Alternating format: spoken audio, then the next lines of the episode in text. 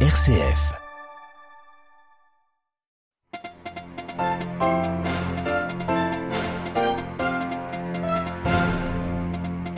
Le pape de nouveau en terre africaine, il se rendra du 31 janvier au 5 février prochain dans deux pays en proie aux violences en RDC et au Soudan du Sud, initialement prévu en juillet dernier. Euh, François avait reporté ce déplacement tant attendu à cause d'ennuis de santé. Des rumeurs circulent en Afrique du Sud faisant plonger la monnaie locale. Le président Ramaphosa pourrait être poussé à quitter le pouvoir après la publication d'un rapport parlementaire. Nous vous expliquerons pourquoi. La France et les États-Unis, deux nations sœurs dans leur combat pour la liberté à Washington, Joe Biden et Emmanuel Macron ont affiché avec force la, solidité de l'alliance entre leurs deux pays. Et puis à Marseille, enfin, 450 intervenants représentant 68 millions d'élèves sont rassemblés pour le congrès de l'Office international de l'enseignement catholique. Présent sur place, le cardinal Aveline, l'archevêque de Marseille, nous parlera des écoles catholiques dans la cité phocéenne. Radio Vatican, le journal, Marie Duhamel. Bonjour à tous, bonsoir à tous. Le voyage tant attendu aura bien lieu. François se rendra en République démocratique du Congo, premier pays francophone au monde, pays catholique, ainsi qu'au Soudan du Sud du 31 janvier au 5 février 2023. La salle de presse du Saint-Siège a publié ce jeudi le programme de ce voyage apostolique, initialement prévu début juillet dernier. On fait le point avec Xavier Sartre. Repoussé n'est pas annulé, avait déclaré Matteo Bruni, le directeur de la salle de presse du Saint-Siège le 10 juin dernier quand avait été annoncé le report du voyage du pape. Et en effet, le pape n'a jamais renoncé à se rendre dans ces deux pays marqués par la guerre civile. Comme cela avait été prévu en juillet, le pape commencera par la RDC, en restant cette fois à Kinshasa, la capitale. La journée prévue initialement à Goma dans l'Est a été annulée. Reste un programme dense avec rencontres classiques avec les autorités, la société civile et le corps diplomatique le 31 janvier en arrivant. Lendemain, messe à l'aéroport d'Olo, puis rencontre avec les victimes de l'Est et certaines œuvres caritatives. Le 2 février serait une journée plus ecclésiale avec la rencontre avec les jeunes et les catéchistes et la prière avec les prêtres, diacres, personnes consacrées et séminaristes. Le vendredi 3 février, le pape s'entretiendra avec les évêques congolais avant de prendre l'avion pour Djouba. Là, au Soudan du Sud, le Saint-Père effectuera un pèlerinage écuménique de paix avec l'archevêque de Canterbury et le chef de l'église d'Écosse. Le premier jour sera politique, avant une journée de samedi chargée, rencontre avec les évêques, les prêtres et les séminaristes le matin, avec les personnes déplacées dans l'après-midi, avant de conclure avec une prière écuménique. Dimanche, avant de reprendre l'avion, François célébrera la messe. Pas question donc pour le pape de renoncer à ce voyage qui lui tenait tellement à cœur. Xavier Sartre, puis en RDC dans l'est du pays, la trêve obtenue au sommet de Luanda n'aura duré que cinq jours. Les combats à l'arme lourde ont repris ce jeudi entre les forces armées et les rebelles du M23 près de Kibirizi. La population locale a commencé à fuir selon un responsable de la société civile sur place. Au Ghana, rares sont les services psychiatriques et des personnes atteintes de troubles mentaux continuent d'être envoyées dans des centres de guérison traditionnels, centres où ils sont soumis à des traitements inhumains. Certains, dont des enfants, sont enchaînés ou enfermés dans des cages. C'est ce qu'a affirme l'ONG Human Rights Watch. Le gouvernement qui a interdit ces traitements il y a dix ans promet d'investiguer. En Afrique du Sud, il est question d'une possible démission du président Cyril Ramaphosa. Une menace de destitution plane en effet sur sa tête après la publication hier d'un rapport parlementaire affirmant que le chef de l'État avait pu commettre des violations de la Constitution. Les explications de Gabriel Porometto. Le taux de change du rand a chuté, les entreprises s'inquiètent et les Sud-Africains retiennent leur souffle car il se murmure que Cyril Ramaphosa pourrait déposer sa démission très prochainement. La présidence a annulé un point de presse ce jeudi. Elle a également repoussé une séance de questions à l'Assemblée, mais elle assure que le président s'adressera à la nation bientôt. La remise hier du rapport de la commission parlementaire a déclenché une tempête politique. Il a conclu que Ramaphosa n'avait pas présenté les preuves de son innocence dans une affaire trouble d'argent caché au fisc et d'un cambriolage dissimulé à la police d'un montant de plus de 500 000 dollars. L'opposition appelle à la destitution de Ramaphosa et à des élections anticipées. Les cadres de l'ANC, le parti au pouvoir, se réuniront d'urgence ce vendredi pour décider de la marche à suivre.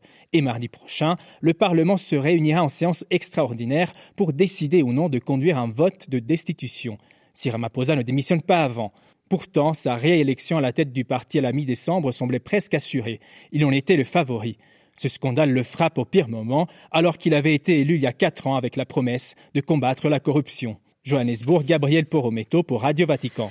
Le Mali n'en veut plus, mais le Burkina en veut plus. Le Premier ministre burkinabé Apollinaire Kielem de, de Tembela pardon, a demandé à la France des armes, des munitions et même éventuellement de l'argent pour les supplétifs de l'armée qui l'aident dans sa lutte contre les djihadistes. Il vient de lancer une opération de recrutement de 50 000 volontaires pour combattre les terroristes dans le nord et l'est du pays.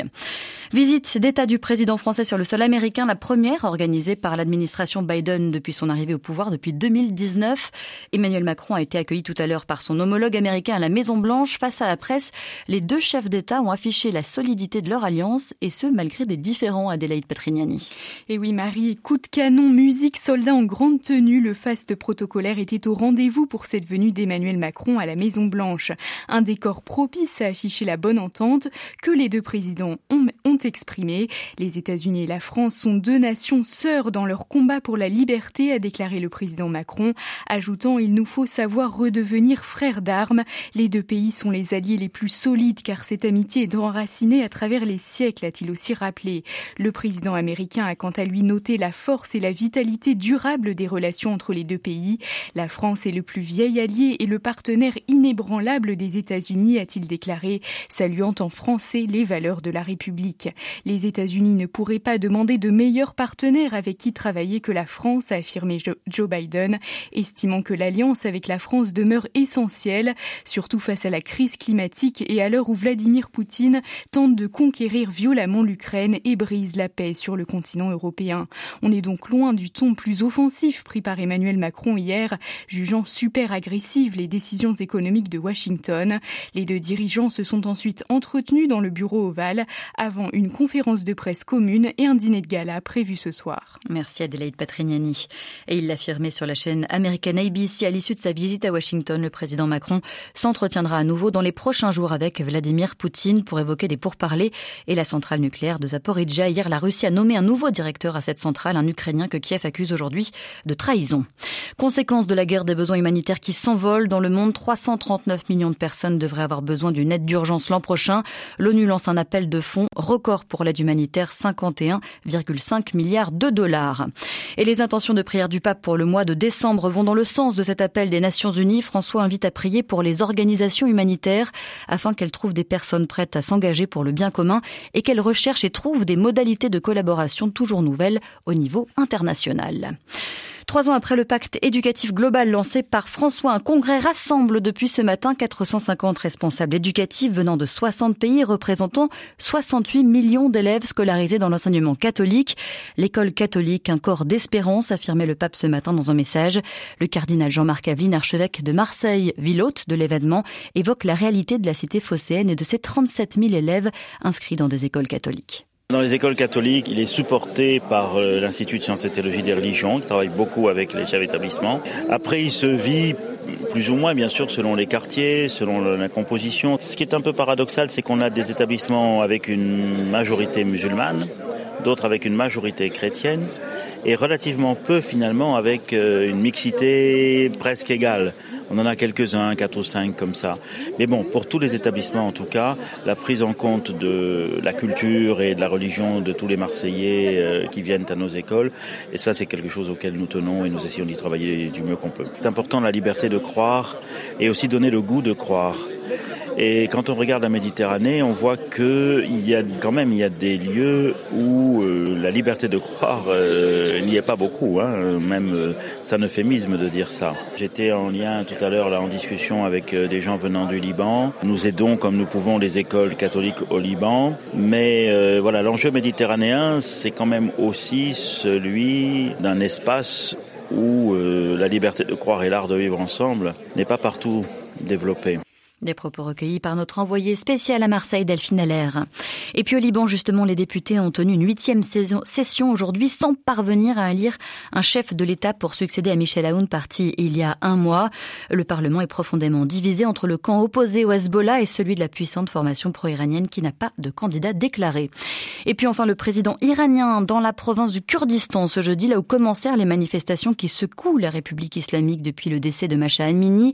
Sur place, Ebrahim Raisi a appelé tout à l'heure à contrecarrer l'ennemi accusé de fomenter les troubles dans le pays.